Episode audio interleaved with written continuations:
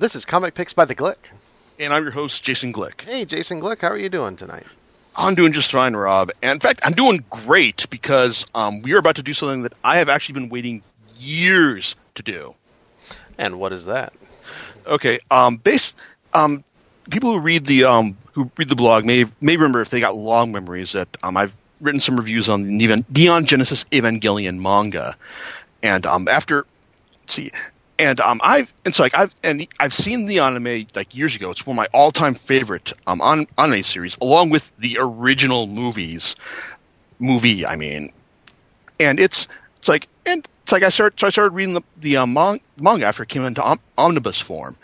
Now, it's like I thought it was an interesting take, alternate take on the series, and also notable for the fact that it, it was actually written and illustrated by one of the key creative people from the uh, it's like from the from the anime, um, character designer Yoshiyuki Sadamoto. So basically, with this uh, manga, you actually get um, something that actually looks like the um, the t- like what you saw on the TV series. Mean, and just um, Sadamoto is a phenomenal talent. It's like, and I love seeing his interpretation of the series, um, both both visually and it's like it's like and from a narrative perspective. But the thing that um, I wanted that was that, that I wanted to know more most about this series um, or something that got me about this is just is the fact that um, I was talking to my buddy Rob, who some of you may remember from if you've got long memories from the um, Irredeemable Incorruptible podcast. In fact, he's here with us right now. Hey, Rob, how's it going? Hey, Jason, it's pretty good. How are you? Cool. Yeah, and I found out, and we just came out in random conversation like a couple, couple, like, couple of years ago now that you have never seen the Evangelion anime. Yep, that's true. I haven't. Yeah. So as soon as I heard this, I basically, I basically asked asked you, it's like, hey, you know, would you be willing to um like read the manga and then um talk talk about it with me on one, on a podcast? Yep, yeah, I remember when you did that, and I thought it was a pretty cool idea. Yeah, because I mean, it's like how I mean, like I, I mean, it's like I've got my my reference to the um anime series to uh to fill in for any um blanks that you know, may have been left out in the t- in the in the manga. But you know, how does this hold up for someone? How does the um manga hold up for someone who has never seen the um anime? Now, just for reference, Neon Genesis Evangelion is story of um story of one kid Shinji Ikari, who um after um, years of being um, ignored and neglected by his dad, is suddenly summoned one day to um, Japan. It's like at this um, some, summoned one day to his by his dad um, to Tokyo, who uh, and he it's like and this is this is right at the moment that um, Tokyo is being attacked by a strange creature known known only as an angel. Um, and apparently, um, the reason his dad, um, Gendo, has summoned him there is because Shinji is the only one who can pilot the, uh, it's like the uh, t- the mecha that can defeat the angels, known as the Evangelion. And um, it's like the it's like the even though it's like a um, premise as old as the mecha genre itself in in Japan, it's like Evangelion. Um, the TV series is memorable for the amount of psychological depth. It's like that it that it plum- plunged its main, main characters into. I mean, the it's like just the way it explore, explored their, their personalities and their motivations, and just basically in the fact that um, it it gave us um, like main character in Shinji who um, basically did not want to save the world, and put him as the main character main character in this it's like in this show, and just basically established like you know why it's like you know why does someone like someone like him fight, and um and also just what what the reasons that his um that his co-pilots other Evangelion pilots had for fighting as well. Why? What were their motivations as well? And also the, the sheer amount of conspiracy that was between that went in between the uh, the organization was um, running the uh, Evangelion's NERV and its parent organization Seele.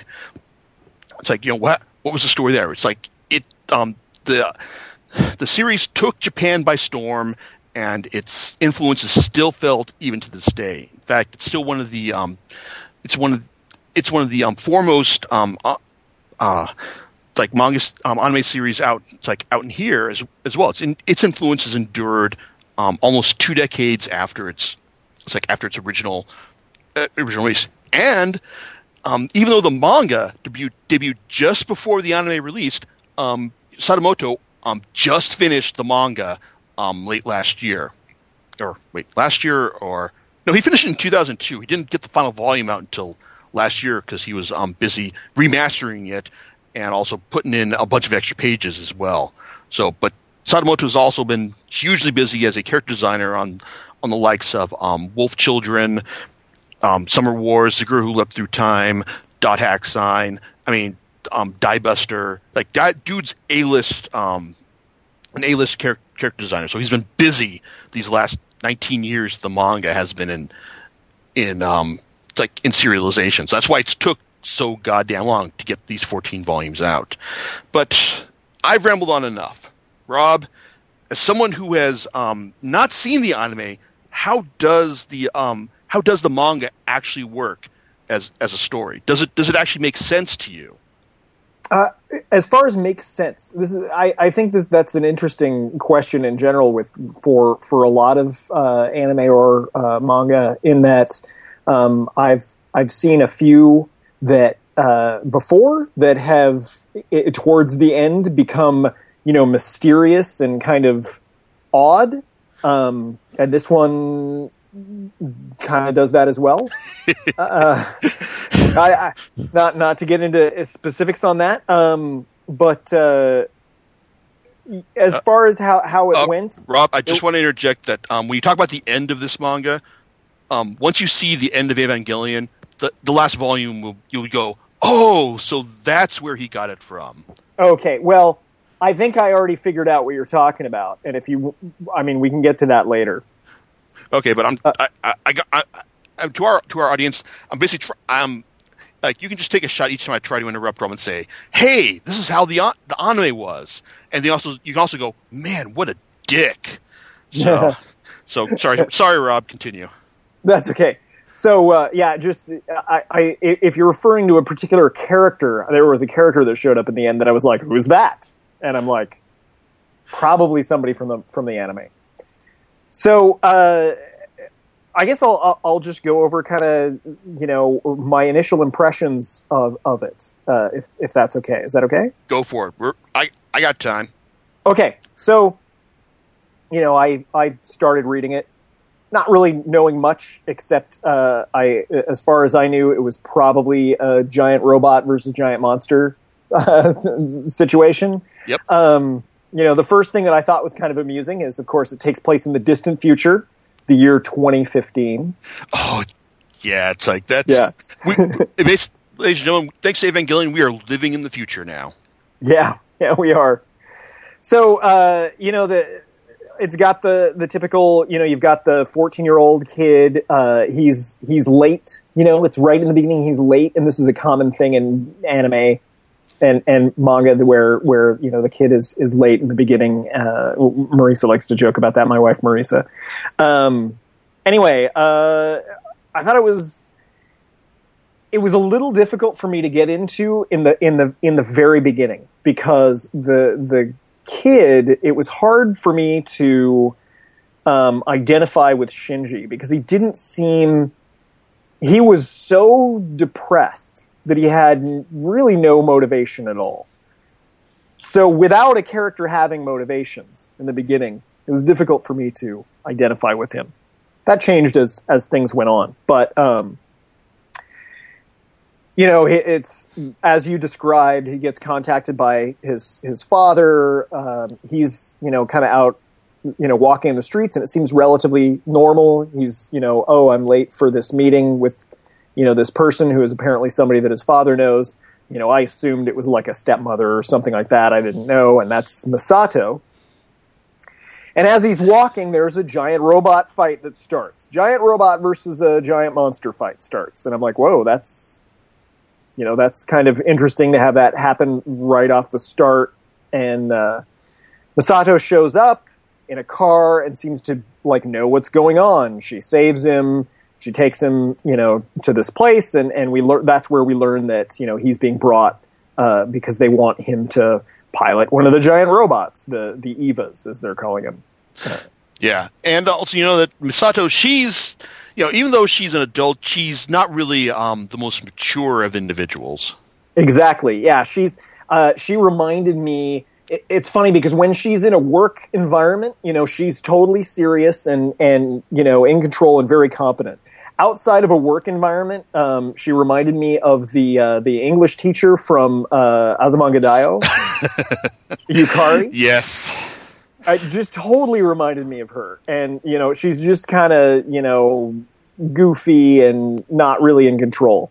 Um, which it was interesting because the the the manga opens and it's pretty serious. And then at some point, you know, it's like, oh, while you're while you're here and you're going to be training, you know, and using this uh, robot, you're going to stay with me. So he starts to stay with her, and she has uh, this penguin that seems to be hyper intelligence or something. And Yeah, good old pen pen. yeah, yeah, and and so that it was kind of it was weird because I wasn't expecting that. I wasn't expecting to have that, you know, kind of comedic aspect to the storyline because the rest of it seems very serious. The kid's very, you know, sullen and you know, oh, I you know don't really have a reason to live and all that. Yeah, so you so were you thinking that this is like going to be like a story about how Shinji learns to care about about everything again for, at that point? Uh, you know, at that point, I I wasn't really thinking about that. I was kind of I was kind of waiting for something to happen. And you know, okay, we met Rei, uh, who is another uh, pilot um, who seems kind of like him, but even more, you know, reserved. And you know, they get in their their uh, suits, you know, their They, giant they, their robots. big their big bonding mission. Yeah, they get in their giant robots. They fight, you know, uh, uh, uh, a giant monster, and you know, at this point, I was kind of like, I'm not, I'm not even sure why Jason wants me to talk about this because I don't really have all that much to say. I mean, it's enjoyable, but you know, what's what's so interesting to talk about? And so, you know, it it, took a little while, a little while after that, I started to see what was going on, why you wanted to talk about this. Yeah, and Uh, also it's I want to just want to say that um the way, the way I thought it was interesting to see that the um the first um Evangelion basically um as it is now is split up into um it's 14 volumes. This has released it in four omnibuy for the first 12 volumes, and then th- volumes 13 and 14 you can buy by themselves. The first two omnibuy are kind of like the uh you could almost call them like the good times. Right. Um, so yep. This is basically like you know, like you know, take they follow the conventional arc of you know Shinji, like you know, getting to know people, um, like broadening his world, and realizing that hey, you know, there is more to life out. It's like out there. Yeah, yeah, that's that's a good way to way to put it. He meets his you know his other uh, friends in school. The you know the the kid that starts bullying him, and then he's got that that kid has kind of a nerd you know kind of following him around. That's you know his his buddy, and uh, but they become friends over over time, which is Yeah, kind of like- unusual. Yeah, but it's also it's nice in the sense that they you know they like you know they you, you turn your like your your former enemy like they, they reach an under you reach an understanding and it, it eventually able to like to call this guy guy your friend. Yeah. And so, but seeing your friends like so what so what did you think of Asuka when she first arrived on the scene? Asuka. Okay. Um, I'm for some reason uh, that's her last name, right? Or her family name. Sorry, Correct? uh, sorry, you Asuka Langley. I've been pronouncing her name wrong. I've been calling her Asuka. That's why I'm not getting it. Okay, so Asuka. This, this is Um, this is what my four quarters of of, of Japanese at UCR have, have got me. So Awesome. Yeah, I Yes. took. Uh, I didn't. I didn't really uh, uh, retain any foreign language. I, I took Russian in high school, and uh, all I can remember is some swear words. Anyway, uh, so Asuka. Uh, at first, I thought she was interesting because I like. I tend to like strong female characters. You know, that's that's something. I'm I'm a fan of Buffy the Vampire Slayer. Um, I like. Uh, you know, I like Dan Slott's She Hulk run. I, I like. Uh, I like these kind of characters, but she very quickly turned out to be not just a strong character, but kind of not a nice person. no, I would describe her. Uh, I, in fact, I, I kind of, I would say that I, I felt she was an awful person. yeah, in she, the she's, she's very she's very two she's much more two two faced in the um in the ma- in the manga than she is in the it's like than she is in the anime in the sense that she's she presents in the manga she presents this fate this like hey I'm the like I'm just like an honest I'm just like a nice girl who's like going to like you know do it like follow the rules and whatever you want when she's in front of adults and authority figures but when we meet her she is beating the crap out of the UFO catcher and um unleashes some some sick martial arts moves on some thugs it's like in downtown as well Right, and that and that makes you go, "Ooh, she's cool." But man, I got to tell you, um, personality is is really important to me. When I one of my one of the most important things when I'm watching a movie or reading a a book or, or anything like that is I need I need to enjoy the characters. The characters are the mo- probably the most important thing to me. Yes, story is important. Yes, you know all, everything else is important too. You know, visuals, whatever, those are important. But if I don't care about the characters, then you're really not going to keep my attention. And at this point, I think by this time, uh, you know, I'd met her, and so far I had difficulty caring about any of the characters. I think the only one that I really was interested in at this point was uh, was Misato. Am I pronouncing her name right? Right? Yeah. Okay. So, uh, Asuka's character arc is interesting. Um, I I still, even towards the end of the book, didn't like her until the very end. Oh, wow! It's like, and you know, let's say her her very end in the manga is different from the uh, from the from the anime. You know, God damn it, I'm doing it again. But it's it's kind of like, but it's interesting because like, you know, the different some of the differences that um, Sadamoto does here are kind of zero sum games. As a matter of fact, I mean, like at the same time, they don't actually change anything with respect to the stories being told. For instance, Asuka's fate um, in the manga versus the anime isn't isn't all that different actually. And to be honest, I I don't know. I do kind of like the um, what happens during the mo- in the anime in the manga because it's it's he goes to like um because okay we mentioned this in the we were talking about this beforehand but my my thing about the um, Evangelion manga compared to the anime the manga is the glass half full version of the story and um it's like and um Asuka's fate in the uh, at the end of the manga kind of exemplifies that in and also, but it's also worth noting because of the fact that um, she also makes and what she's one of two characters who makes an interesting comparison between well, the differences between the anime and the manga. Because Rob, you remember in the manga that she was also was introduced um, by by um, in this like brief um, moment where she was she um she killed an angel at sea. Do you remember that part? Yes, yes, I, I do remember that. In the anime, um, that was a that, that took an entire episode, and it was um, actually like a joint effort between her and herself and Shinji. It's like in, uh, in Unit Zero Two. Okay, that's that's different. Yeah, it's like it's it, but at the same, I think I like the way that um, Sadamoto kind of like um, reduced things right here because it basically establishes Asuka's character as someone who is ex- oh she is extremely competent and a real badass. She was able to take out, take on an angel herself, and then at the same time, then you move into the um, the, the battle between the, the, the angel with the dual core, um, right. which had one of the it's comes from one of the anime um, episodes that's one of the best titles ever. Um, dance if your lives dep- dance like your lives depended on it.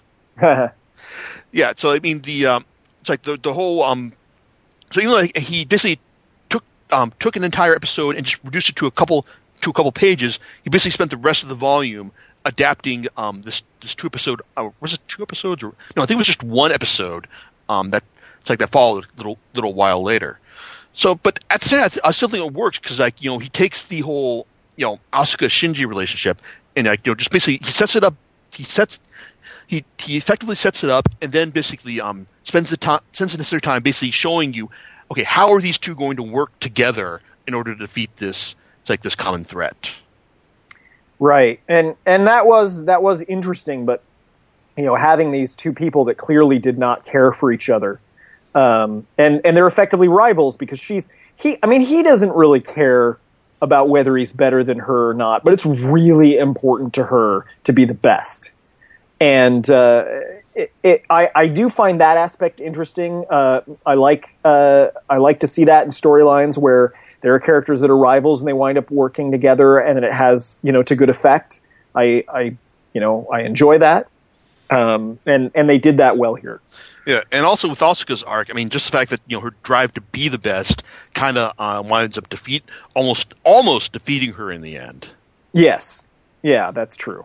Yeah, um, yeah, but also, um, you know, one of the other characters I think um, exemplifies it, that's interesting to analyze the difference between the um, TV series and the anime is Kaoru. Kaoru, which is that the uh, is that the guy that that uh, Asuka likes? No, that's Kaji.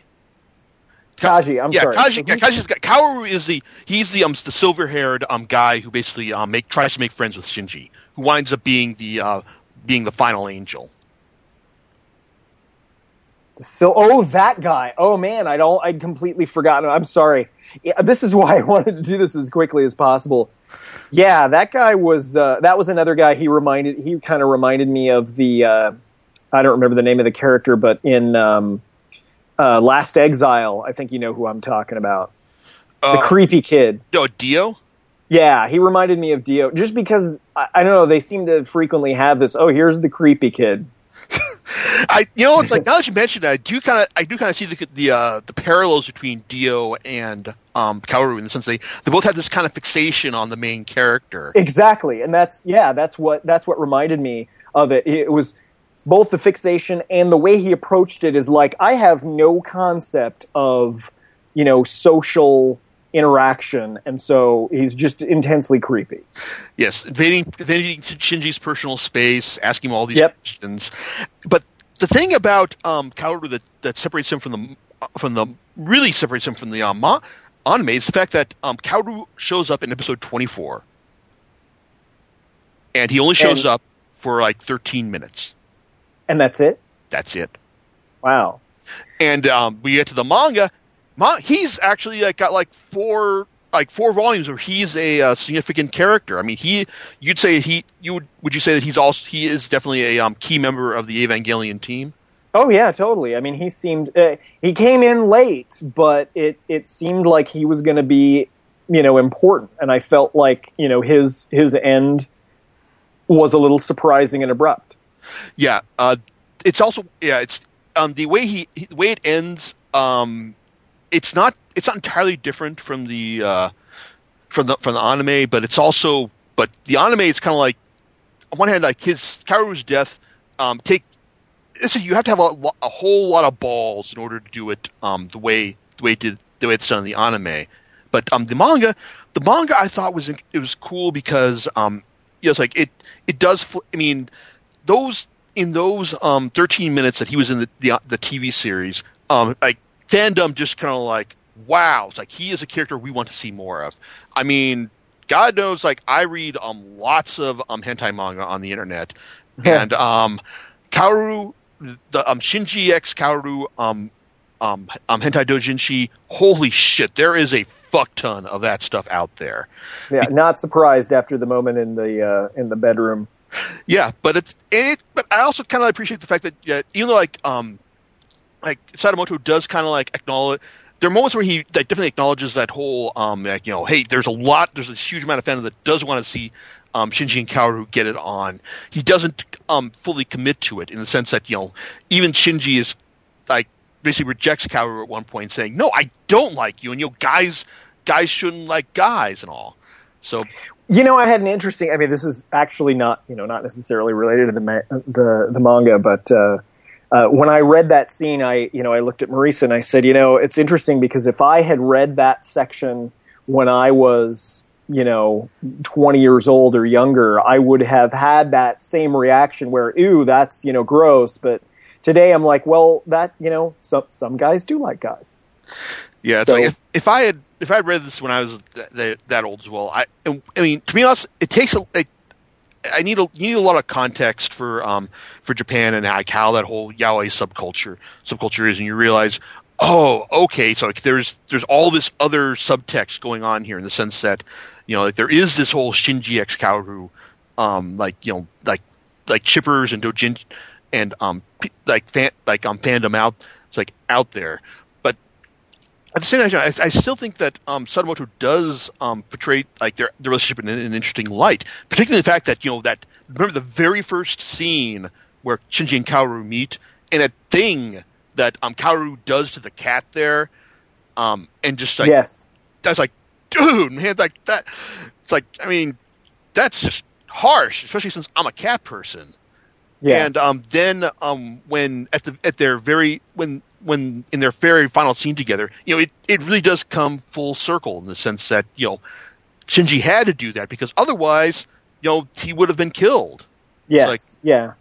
So And Oh, I. I, I, I, I thought that was a, a good arc. uh, the way that they handled it. I thought that that was I was you know I was very disturbed by what he did to the cat, eh, but then it uh, you know the the fact that it, that ending happened the way it did made that feel it made it feel right. Yeah, it's like the uh, the cutaway to um showing um Shinji, uh, Shinji and Kaoru in the field in their final at at that final moment. That was um really well done on Sadamoto's Yes. part. Yeah, I agree.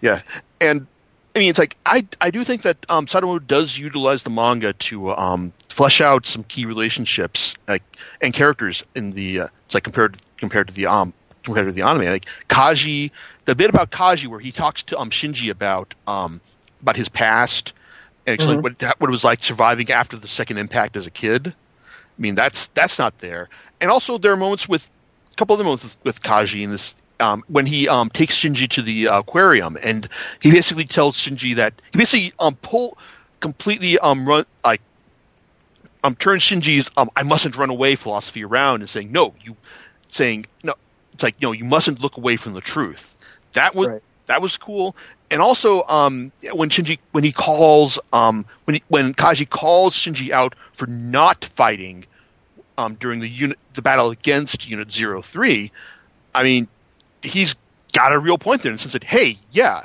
like, yes um you were forced to um kill your friend but at the same time this, this all this came about because you weren't willing to fight in the first place Right. Right. Um, you know, I had I had a lot of like different questions about uh, uh, about the manga that uh, I don't know if you want me to wait until the end or you want to talk Yeah, more throw- about specific aspects. if you got specific questions just th- throw them out right now Oh, sure. Okay. So one thing that I thought was interesting um, uh, about it, and I don't know, this, is, this isn't necessarily a question, more of a comment, but uh, relatively early on, they they imply that, or you know, straight out state state that uh, the uh, the Evas are powered by love, and yet Shinji seems to be so apathetic. But he has these moments where he becomes very powerful, and I basically I, I kept some notes while I was reading it that you know as I went back, um, I learned new things, and each of my questions were were answered, and I understand now why he's so good, and and that's because uh, because his mother is in Eva One. yes. It, And- in this in this from a certain point of view. Yeah, I the the implication I got is that she there are pieces in in the story where they talk about um I think they imply that it, the angels don't have souls or they're able to make copies of the angels that don't have souls and it seemed to me like Shinji's mother chose to give up her soul in order to fight the angels to to empower the Eva. that's yeah that's one thing that, that that's one thing from the from the manga that I I, I do remember that in the manga. Um, I wish I could find out where um, I read this beforehand because I seem to remember some someone talking about the uh, the on the uh, it's like in the anime somewhere that um it was that in, that um the fact that she um what happened to her in Unit Zero One was actually an act of sabotage by um Ritsuko's mother um Naoko Akagi. So that must have been in the anime because I didn't get that impression at all in this.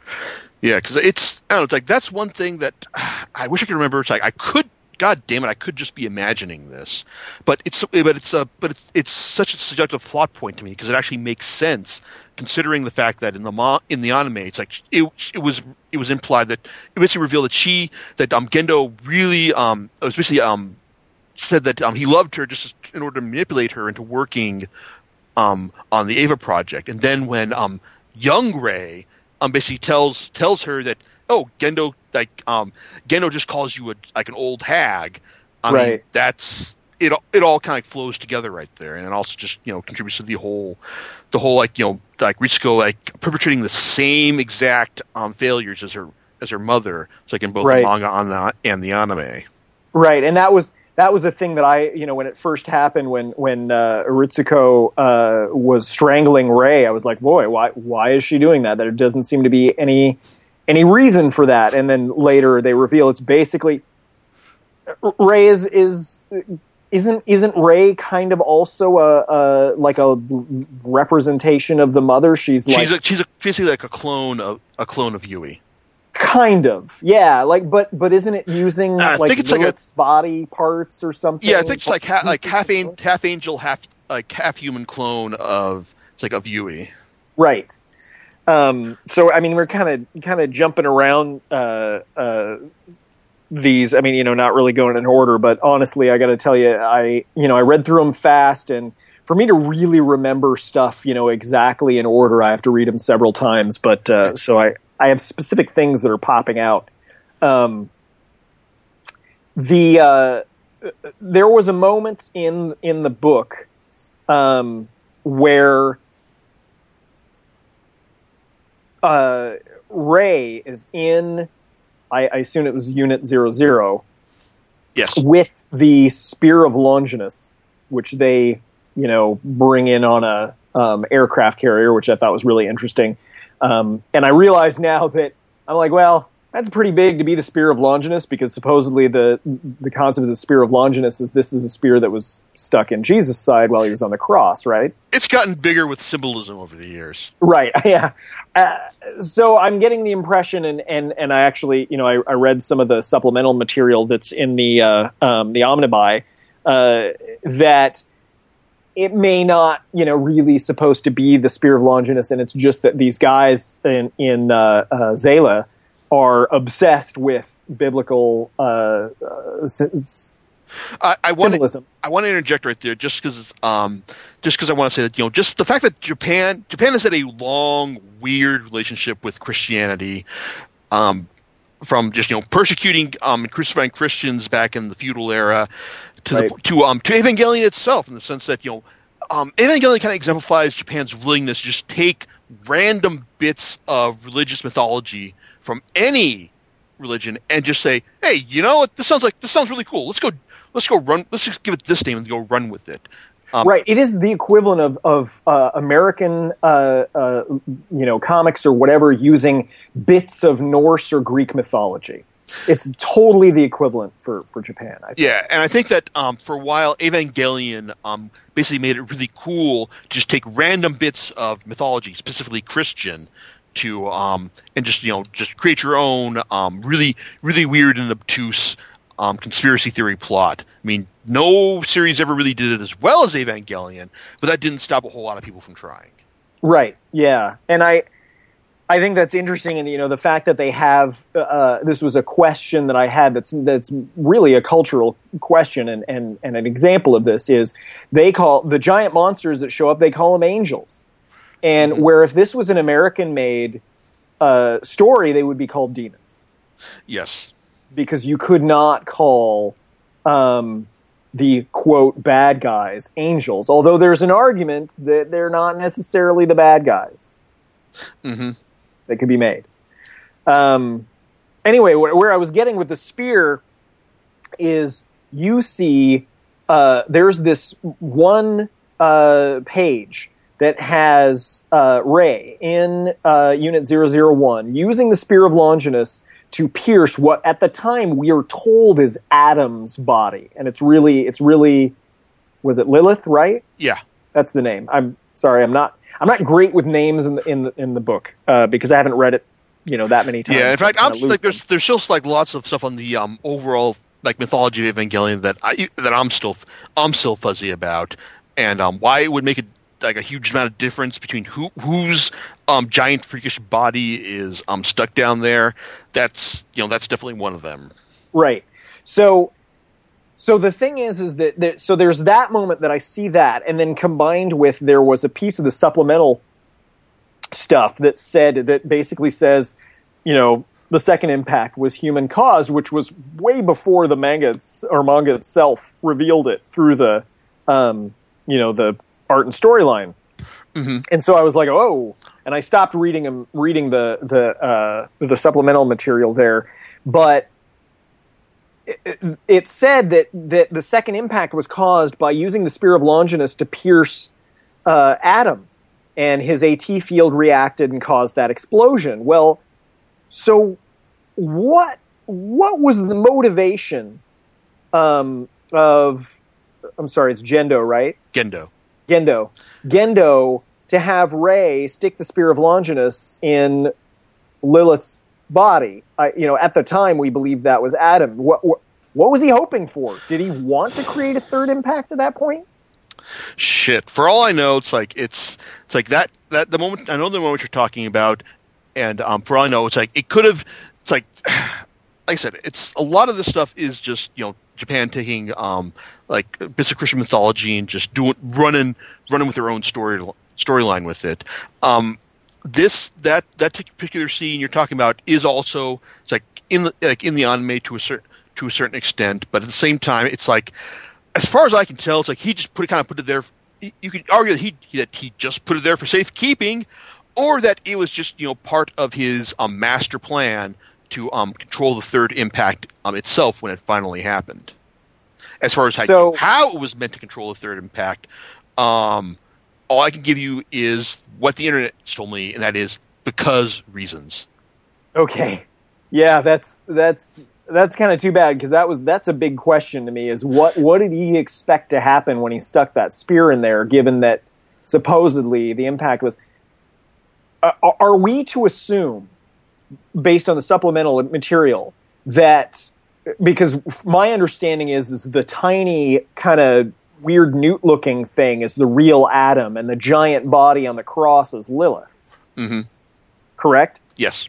So, are we to assume when he says, "Oh, the second impact," when it says in the supplemental material, the second impact was caused by sticking the spear of Longinus in Adam's body? Did they spick, stick that giant spear in that tiny thing, or are they still calling Lilith Adam at that point in the supplemental material?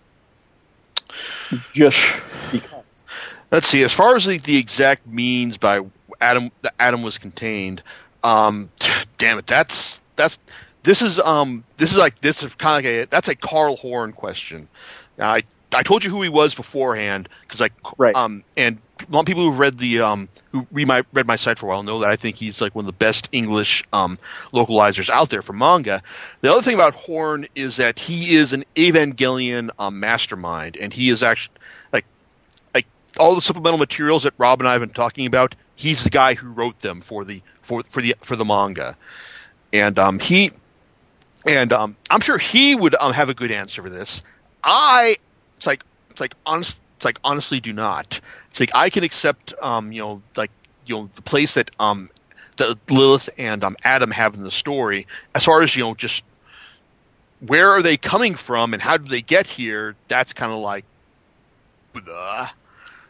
Um, Yeah, it's a. mi- I'm fine with it being a mystery as to as to where they came from. Although there was, I think again, it was the supplemental material. The idea is that Lilith was here on Earth and is kind of like the life force that that created life on Earth, and Adam is an alien life force. That's that was the impression that I got. Hmm. Okay. Yeah, I mean, I can accept that too. I mean, the thing about Evangelion is that a lot of this stuff, it, it Evangelion by doing a lot of this stuff that no one had ever done before in the uh, like in the anime, it's like you actually get a lot of you actually get a lot of leeway in the sense that you know even if the um that um Hideaki Anno and the rest of his team were just making this shit up as they went along, um you had a lot of people um including me convinced that you know all this stuff actually um you know like works together and actually means and actually like you know there is a reason tying it together. And that's why you've got all these um, conspiracy theories about you know what Evangelion actually means, p- perpetuating you know even you know almost twenty years after it's like you know after its initial airing. You know, I'd like to just jump in real quick. Um, hi, it's John here. Yeah, Hi, John. Um, you know, a lot of the themes that, and I've only seen the television series, and uh, I really haven't read the manga, but um, a lot of the themes, I don't see them. I see, I see the visualness of like, you know, in the series where they use a lot of like Judeo-Christian type of, you know, imagery to describe things, and even names and things like that. But I don't think that it's meant as the interpret. I think we as Western viewers slash readers tend to ascribe more value to it than maybe a Japanese person would. And when you you know, and when you think about like you know, when it was written, it's sort of like, a, oh, hey, you know, even the Japanese tend to blend Buddhism with Shintoism and just kind of blend all this stuff together. They they're kind of the mixing pot for when it comes to like philosophies and religions. So um, when I when I look at Yeah, they're a lot less um, sensitive when it comes to like you know religious stuff. Oh, absolutely. I mean, and you know, I've you know, um, I was just reading. I get uh, I get emails from the J List guy. He's a he's a pretty, yeah, no, he's a really interesting guy. Um, he he writes up these articles on on Japanese, and he does a lot of other things. However, um, he was mentioning it's like they blend they blend all these elements together, and they think it's perfectly cool to do that. Um, however, you know, when we see things like crosses, or you know, we hear Adam or Eve or the Lance of Longius or the Dead Sea Scrolls, you know, um, even the uh, you know the the Tree of Life, the Kabbalistic, that's Jewish, right? Yes. So, you know, we tend to like ascribe like different meanings to them, and I think that he's just using them to color his story. Frankly, you know, I don't think That it has. sense. You know, I and and you know, I you know, I, I'm I'm less of a conspiracy theorist when it comes to like you know the interpretation of plots like that. But you know, symbolism is a strong thing to throw into your story. You know, you know, um, and I think even I think Hideaki Anno has even said like, no, that this is just I threw this in here. You know, I don't think he meant anything by yeah, it. se. you're, you're. I think you're definitely right in the sense that you know this is just something. this is like, like they just like um as Westerners we're going to ascribe a lot more um sim- like stuff to the to the to these um things than um than the Japanese like you know originally did when they when they made the decision to throw them in. Yeah, and, I, you know, and it's um, eh, you know, um, I pulled up the uh, uh, Wikipedia article on this, and they have themes in here, the themes of Evangelion, and they say the uh, it makes references to Kabbalah, just Christianity, Judaism, Shinto, Gnosticism. Which Gnosticism isn't.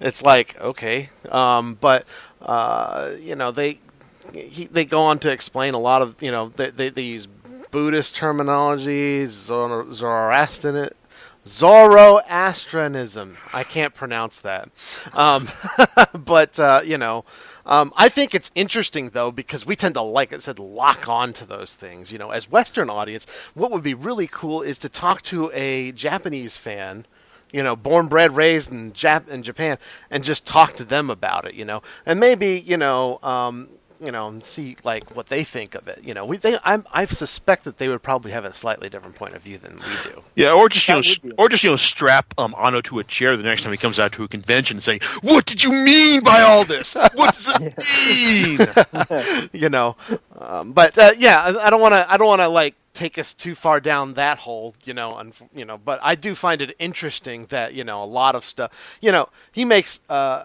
a lot of liberal use of, of ideas and themes, and I think it's kind of cool actually, um, you know, but uh, you know, I think he's defining them in the in the terms of his story, so Yeah, it's like I mean, it's like and and for the manga, it's like I mean, uh, um, Sadamoto is kind of just like you know picking up a lot of the stuff that was already in.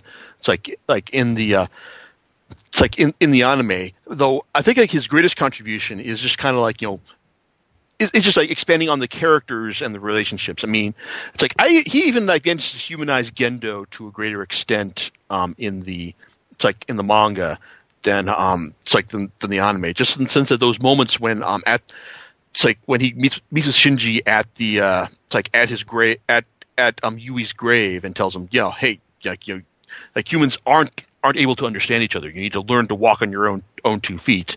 And you know, Shinji and Shinji like, appropriately characterized this as the first and last words that his dad said to me, that um that Gendo said to me as a father. And then and then later on when um he has that confrontation like um in the bowels of NERV and saying like, like Shinji, will you help me take revenge on God for um like for taking away for um for what he did for what he did to Yui. I mean, that's it, I- think just that's interesting in the sense that he kind of characterizes all of Gendo's actions as just you know him just trying to f- give God the middle finger just for taking away the woman he loves. Whoa, that's so that's not something I got. Did he say that in the in the manga? Did he say help me take revenge on God? That's that's something. Yeah, I, you, you can bust. You've got my copy, so you can bust it out after we're done talking about this. But Man, yeah, I don't remember that one. But yeah, that's that. No, that's that's something that I do that I that kind of that stuck with me. It's like it's in it's tw- it should be in like the uh, last part of the fourth omnibuy. So Okay. but yeah, it's like um, but yeah, like this is it, it does kind of characterize Gendo's um, you know, like qu- um, all his actions here is just kind of as I'm um being um, you know, him him taking trying to get revenge on God for for when he lost, and you know, if just move things towards the end here, that's one of the things I kind of I really liked about the very last um chapter in this in in the manga, um, in that in the sense that you know it.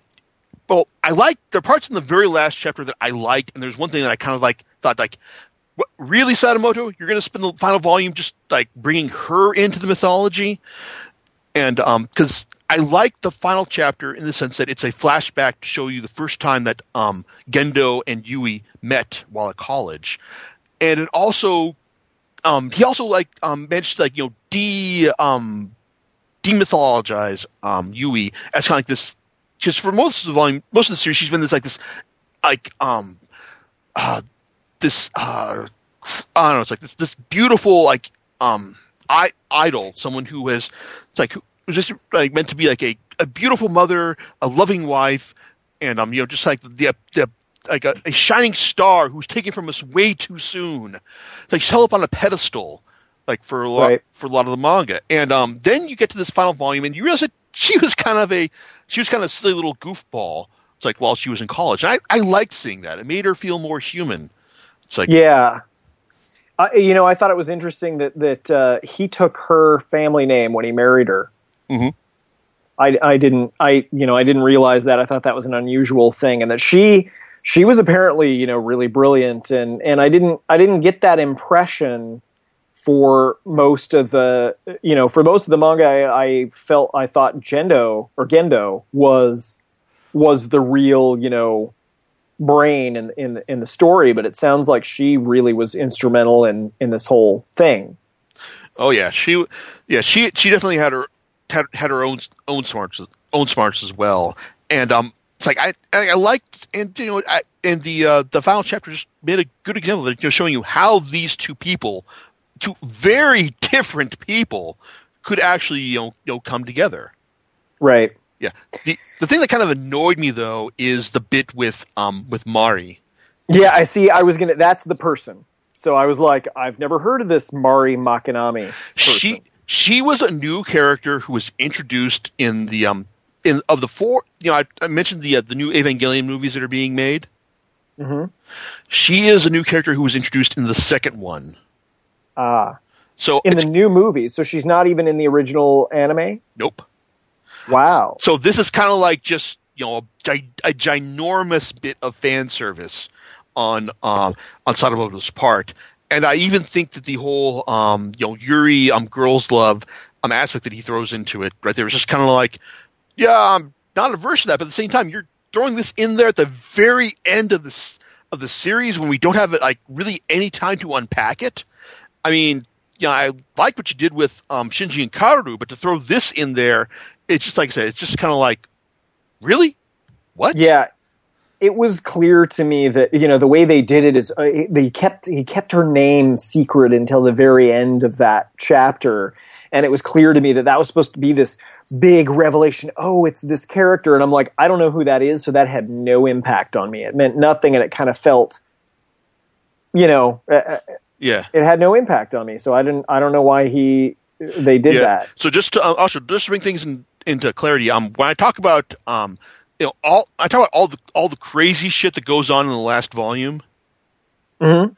Once you see the end of Evangelion, you real you'll see. Oh, so that's where he got all that crazy shit from. Ah, Because I mean, like when I when I say crazy shit, I mean we're talking about you know Eva Eva Zero One popping out of gigantic Rei Ayanami's eye, mm-hmm. yeah. stuff like that. I mean, I was just like amazed to read that the like like actually the last two volumes really just and to see just how much how closely um Sadamoto stuck to um what was established in um at the end of Evangelion. And it's and it was also kind of disappointing as well in the sense because of that because I mean I as I would I, I liked all the different stuff he did.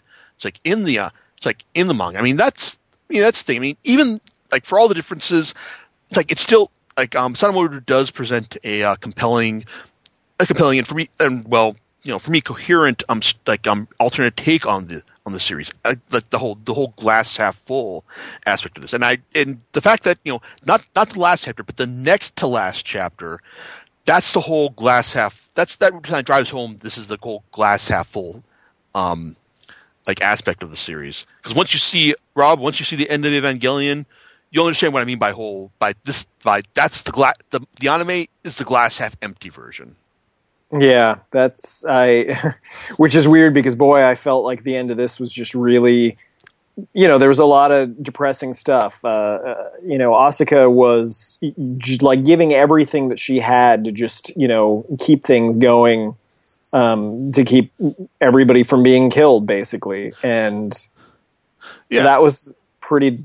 It was dark what was going on. Yeah, I, I see what you mean there, and even then, I, but I still think that you know that moment when um you know Shinji gets his whole White Knight um moment, hmm and um you know she's and Asuka she's actually kind of okay with that. That's kind of like a nice um you know like evolution of her of her char- of her character arc to actually like be She- able to to accept that. Yeah, she was mildly annoyed, but yeah, she accepted it. Yeah, but you know, as far as I guess, just to kind of, to kind of move towards wrapping things up, it's like I I do think that the um like the like the Evangelion manga is is worth reading, even if you have seen the seen the anime. Because I mean, I ignored it for years because I realized no, it's just you know even is by one of the key character designers, um, it's just going to be like you know the same old thing. But no, it's like e- there isn't there is enough different in there to make it um to ultimately make it a compelling read and just like an interesting alternate take on the it's like on the legendary series. Um, Rob, um, any any final thoughts from your perspective? You know, I had I had two questions. Yes. Can I ask? The, the first one is uh, so there was supposedly this this experiment that broke uh, Asuka's mother's mind. Yeah, we never find out what um it's like what that was. Um, Okay. I think if I had to guess, I think it may be.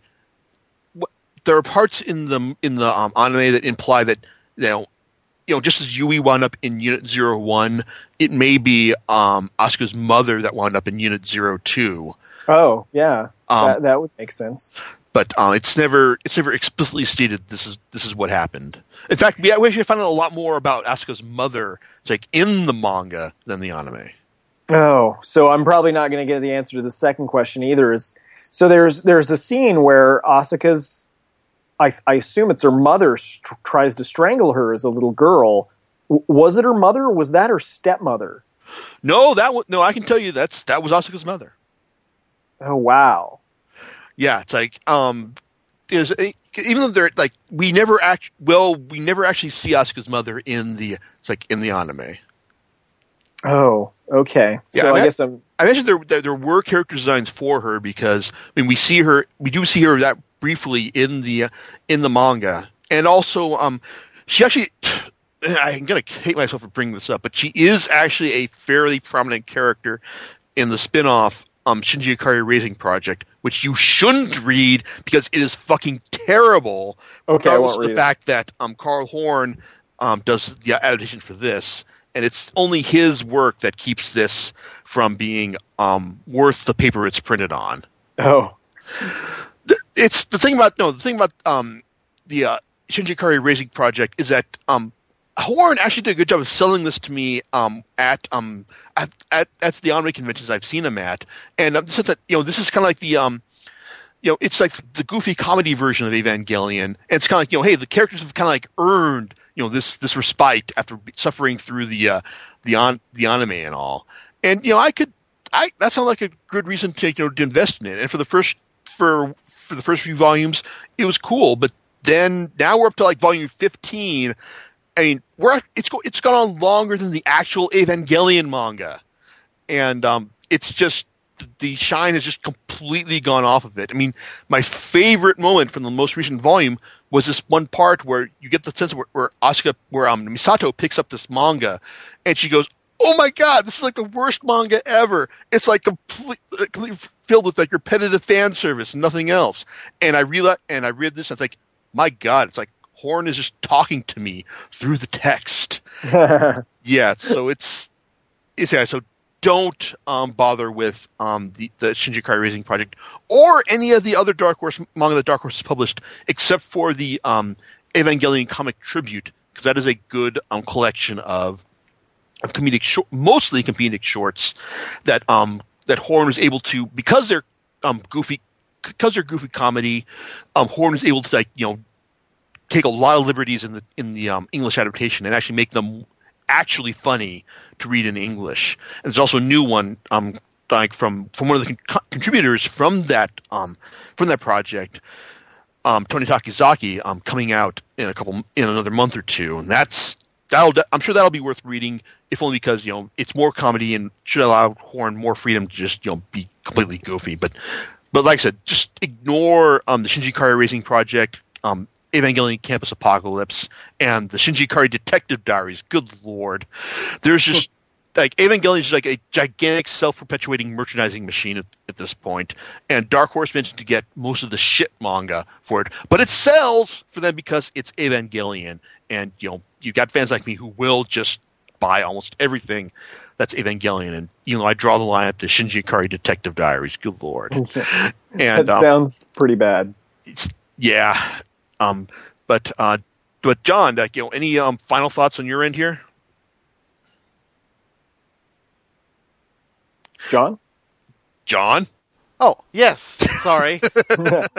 I said I was thinking of reading those. No, no, I'm just kidding. I'm, you know, um, and in all seriousness, um, I can't wait for the Blu-ray for all you know with everything that I wanted to come out will come out either later this year or maybe next year, hopefully. Um, but uh, on top of that, I you know you've actually kind of reignited my interest in, in reading the manga. So I'm I'm actually probably going to go and pick them up because um, you know I think that it's uh, you know something you know just talking about it has got me interested in it again. Not that I'm not interested in it, but you know I don't rewatch things unless you know I have a really good reason.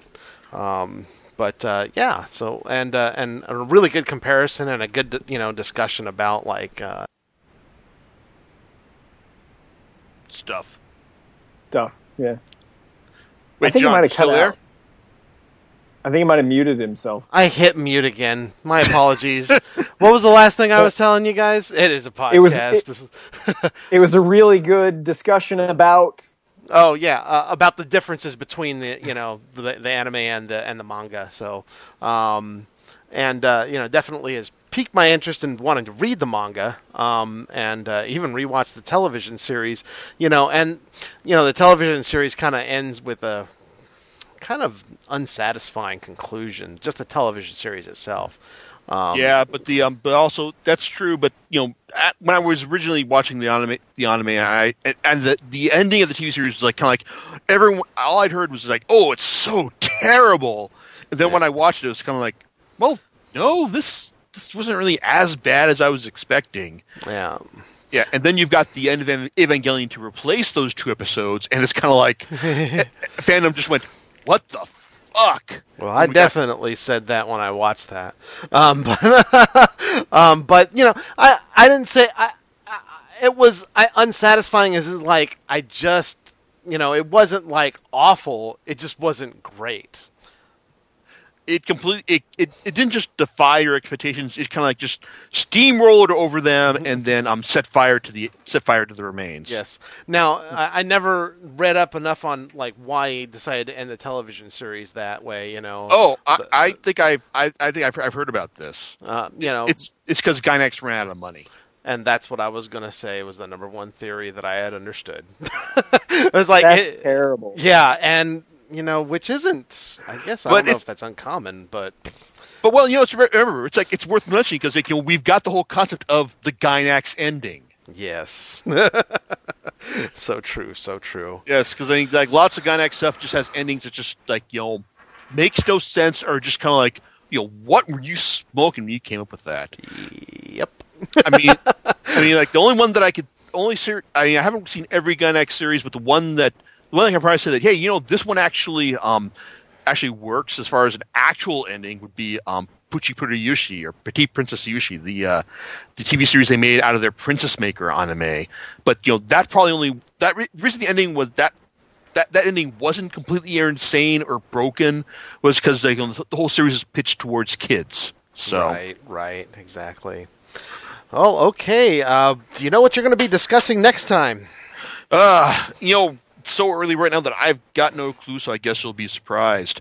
But um, I, but Rob, um, thanks for joining me on this. I really appreciated your insight and input on this. Oh yeah, thanks for the inv- invitation. I'm sorry I didn't didn't have uh, more to say, but uh, you know it was it's relatively new to me, and I'm still thinking about it. Dude, you had plenty to say. This is like this um this podcast has already gone like almost three times as long as our as our usual ones. Oh, okay. I think yeah, I think whoever listens, whoever, if you've if you've listened to, to this podcast this far, it's like you get an honorary no prize for um for doing it this for for listening to the whole thing.